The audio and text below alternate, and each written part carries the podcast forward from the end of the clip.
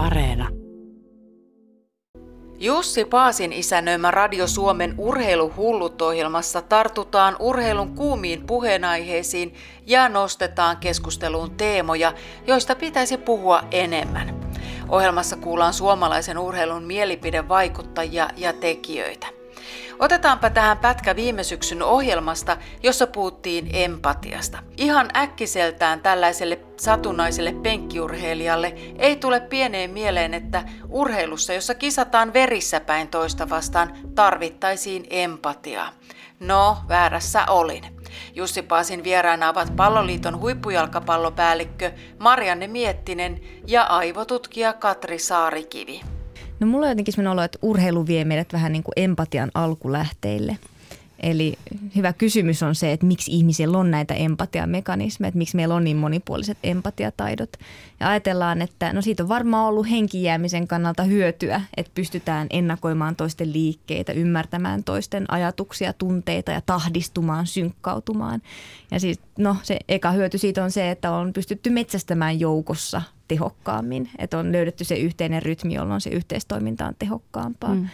Että jotenkin sä tuossa alussa kysyit tai totesit jotenkin, että hyödynnänkö minä nyt empatiaa tässä, kun keskustellaan, niin sä jatkuvasti hyödynnät näitä empatiamekanismeja, kun me ollaan tässä vuorovaikutuksessa. Eli sä katot mua, tarkkailet mun kasvon ilmeitä, mun kehon liikkeitä. Jatkuvasti sulla prosessori käy siellä taustalla ja ennakoi, mitä seuraavaksi tapahtuu, että vieläkö se lätisee pitkään vai ei, ei, se lopettaa. Mä mietin, mä alan itse reflektoimaan nyt, että apua, että mitä mä teen seuraavaksi, että toimiiko mun niin aivolohkot edessä niin. nyt niin kuin oikealla tavalla empatian näkökulmasta. Mutta ähm, miettinyt, onko urheilijoiden kanssa tämmöistä puhetta, tai puhut se sun urheilijoiden, valmennettavien valmentajakollegoiden kanssa, puhutteko te empatiasta?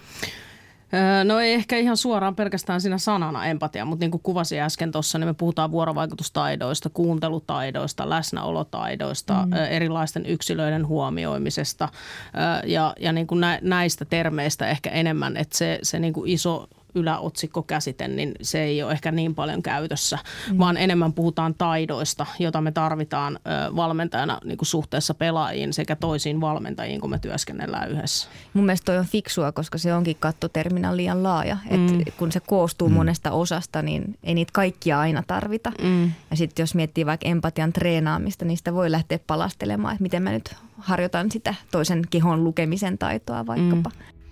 Ja jalkapallolla jatkamme. Huuhkajien siivillä seuraa miesten jalkapallomaajoukkueen matkaa kohti kesän EM-kisoja. Ohjelmassa keskustellaan ajankohtaisista teemoista huuhkajien ympärillä mielenkiintoisten vieraiden kanssa ja pureudutaan hetkeksi myös menneeseen. Marraskuu 2019. EM-kisaunelmaa totta, kaikki padot murtuvat. Edessä on vain valtoimenaa virtaava onni. Jossain vaiheessa huuhkajan siivillä käytiin jossain stratosfäärissä asti, mutta noista hekuman hetkistä on laskeuduttu lähemmäs maanpintaa, eikä tällä hetkellä liidellä kunnolla edes haltin huipun yläpuolella.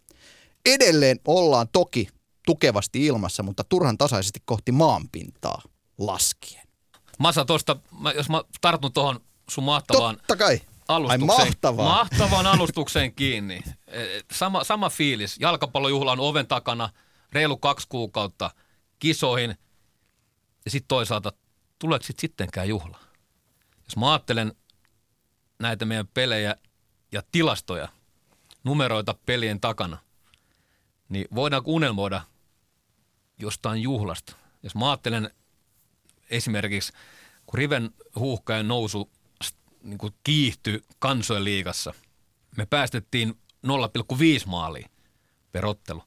EM-karsinassa, josta mentiin kisoin, maaliperottelu päästettyä maaleja. Ja nyt MM-karsinta, kansojen, tuore liiga ja pari, kolme treeniottelua tai maaottelua, puolitoista maalia perottelu.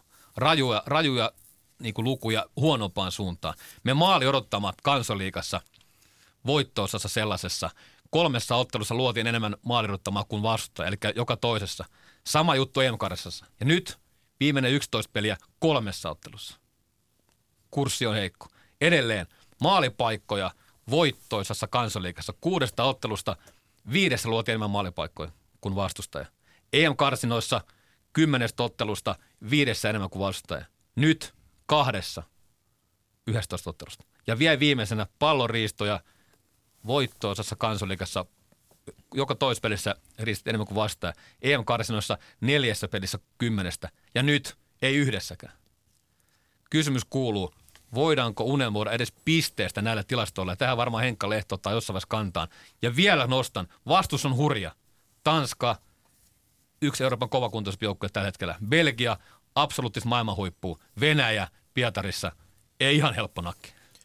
Tilastotykitys. Nyt tuli kyllä, oikein, kyllä. oikein konekiväärin. Annetaan Heikalle vähän samaa lämmitellä siellä Huuhkajien siivillä ohjelmaa juontavat Yleurheilun Matti Härkönen ja Jussi Vainikka ja asiantuntijana studiossa mukana myös Erkka V. Lehtola.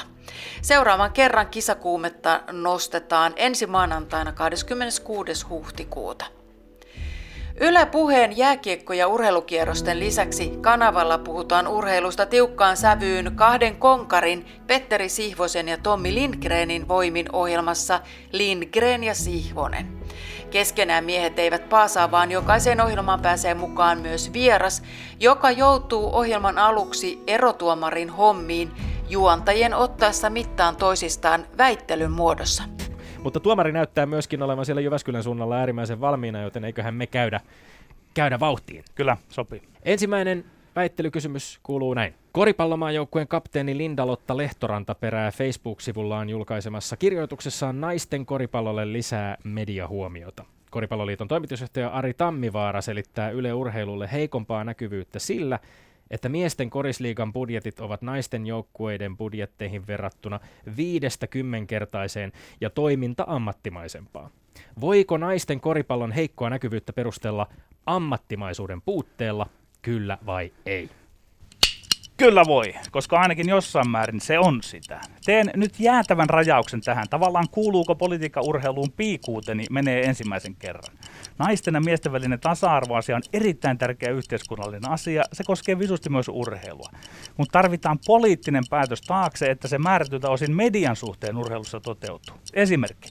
Koripalloliitolla on sopimus televisioista kaupallisen sanomat median kuuluvan Ruutu Plussan kanssa. Ja nyt se linjaukseni. Ammattimaisuuden puute perustelee medianäkyvyyden vähyyttä kaupallisella puolella, mutta ei Ylen puolella. Tadaa! Politiikka kuuluu Yle Urheiluun ja lyön po- pökköä. Miesten korisliika tulee töintuskin toimeen oman taloutensa kanssa. Eli myös korisliikan ammattimaisuuden puute tai ohuus perustelee naisten koripallon näkyvyyttä. Toki korisliikan julkista tukea voidaan poliittisesti korvamerkitä tasa-arvoon päin, mutta osaan arvata, ettei siellä vielä rakenneltaisi Ruutu Plussan kanssa naisille isoa mediapakettia. Kertaus. Vain Yle Urheilu voi kääntää yhtälön niin päin, että ensin on medianäkyvyys ja tuottaa sitten ammattimaisuutta. Ei naisten koripallon ja pääsarjan heikkoa näkyvyyttä tai haluttomuutta satsata televisiointiin ei todellakaan voi perustella ammattimaisuuden puutteella. On suoraan sanottuna täyttä lajin halveksuntaa ja itsekunnioituksen puutetta, että lajiliitto toteuttaa ihan oikean mediayhtiön kanssa tehdyn sopparin puitteissa finaaleja lukuun ottamatta naisten pelien televisiointia jollain yksittäisellä kameralla ilman selostusta. Mitä tämänkertainen tuomari Olli Ohtonen tuumaa Lindgren ja Sihvosen väitteistä, sen voi käydä kuuntelemassa Yle Areenasta. Ja kerrotaan tähän loppuun vielä, että moottoriurheilusta tai oikeastaan rallin maailmasta areenassa huolehtii toimittaja Tomi Tuominen. Tomin nuoteista. Podcast Tomin nuoteista on asiantunteva, vauhdikas ja ajankohtainen sukellus MM-rallin maailmaan. Tuominen kiertää kaudella 2021 mahdollisuuksien mukaan kaikki MM-rallit raportoiden ja selostaen niitä Ylen lähetyksiin. Konkarina Tomi tuntee lajin taustat ja ihmiset. Kuuntele Areenasta Tomin nuoteista, niin pian tunnet sinäkin. Tässä kaikki kuuntelijaklubista nyt vaan verkkarit jalkaan ja ulos kuuntelemaan. Kuulemiin. Kuuntelijaklubi.